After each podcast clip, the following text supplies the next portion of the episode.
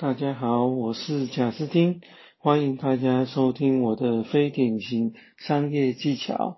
那今天想要跟大家分享的就是业务的死对头是谁？因为之前都一直提到业务，感觉上就是推销、推销、推销。那当然推销了以后，或许客户真的有兴趣要跟你买了。那最常遇到的就是谁来跟你买呢？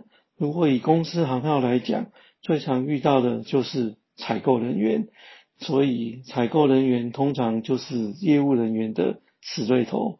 业务人员就是负责卖东西，希望卖个好价钱。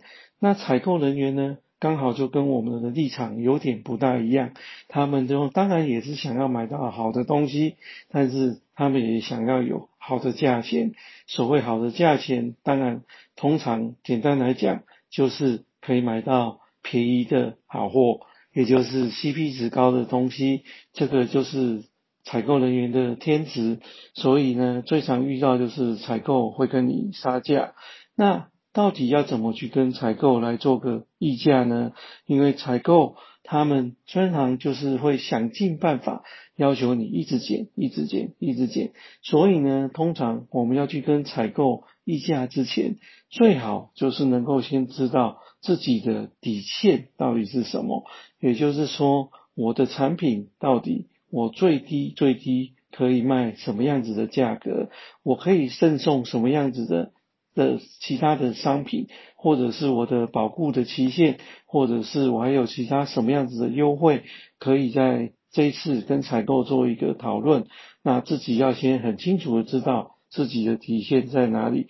那当然，另外还有一个就是，我们也要知道客户到底他的预算是在哪里，不然有时候会遇到一个状况，就是其实客户的预算非常的高，结果你就傻傻的减价，结果到时候你的东西虽然卖进去了，但是你其实少赚了很多钱，所以能够了解客户的预算。也对我们的帮助会非常大。那采购常常会出现的一些招数有什么呢？当然最常见到的就是，当你减价之后，他会跟你讲说减的不够，继续减。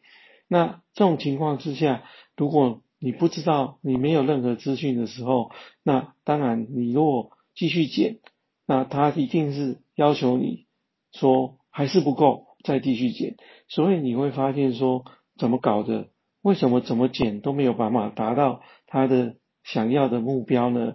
很简单啊，因为啊，如果你可以一直减、一直减、一直减，他当然他也不知道你的底线在哪里啊，所以他当然也希望你可以一直减、一直减啊。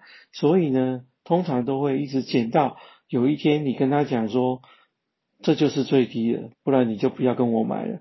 这时候你就会发现，哎，隔天。他订单就给你了，所以呢，采购其实是会一直想要去探你的底线的。所以呢，如果你没有坚持住，那你可能就会一直减，会落入他的圈套。那另外还有一个招数就是呢，他会跟你讲说，你如果不减，我就找你的竞争对手。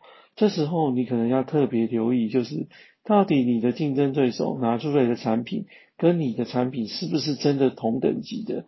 如果今天你卖的是像现在比较流行的这种，呃，不是用泡面式的泡面，而是用煮的面。那他用泡面的价格来跟你谈的时候，你觉得这样公平吗？所以你一定要很清楚的去问说，到底竞争对手他是拿什么东西出来？不然采购单纯的用这样的方式来跟你压价格，其实是不公平的。所以这个也要特别留意。另外一种状况就是，他会叫你说：“哦，你的权限不够吗？那请你的老板出来减好了。”这时候，如果你找你的老板出来，那很有可能你的价格会被减得更低。所以这种情况之下，通常我们都会讲说：“哦，找我的老板也没有用，因为就是因为老板已经给我权限了，所以我可以减的，老板大概也就是减到这里。”应该也不太可能再减的比我更低的，让采购知道你是最后可以决定价格的人，而不是你上面还有人，你还要去问别人，这时候你就会剥被人家剥好几层皮。另外还有一种状况就是，当采购跟你议完之后，你会发现他也不是最后决定的人，他跟你议完之后，他跟你讲说，哦，我还有采购经理，他会再跟你议。然后采购经理完，还有一个采购处长，采购处长完，还有一个老板，老板之后还有一个老板娘，你就可以想到，那你到底要被剥几层皮？所以千万要记得，到底最后决定的人是谁？你一定要先确认清楚再减价，不然你会被人家剥很多很多很多层皮。那这样子你到最后案子做到了，其实没有赚到钱。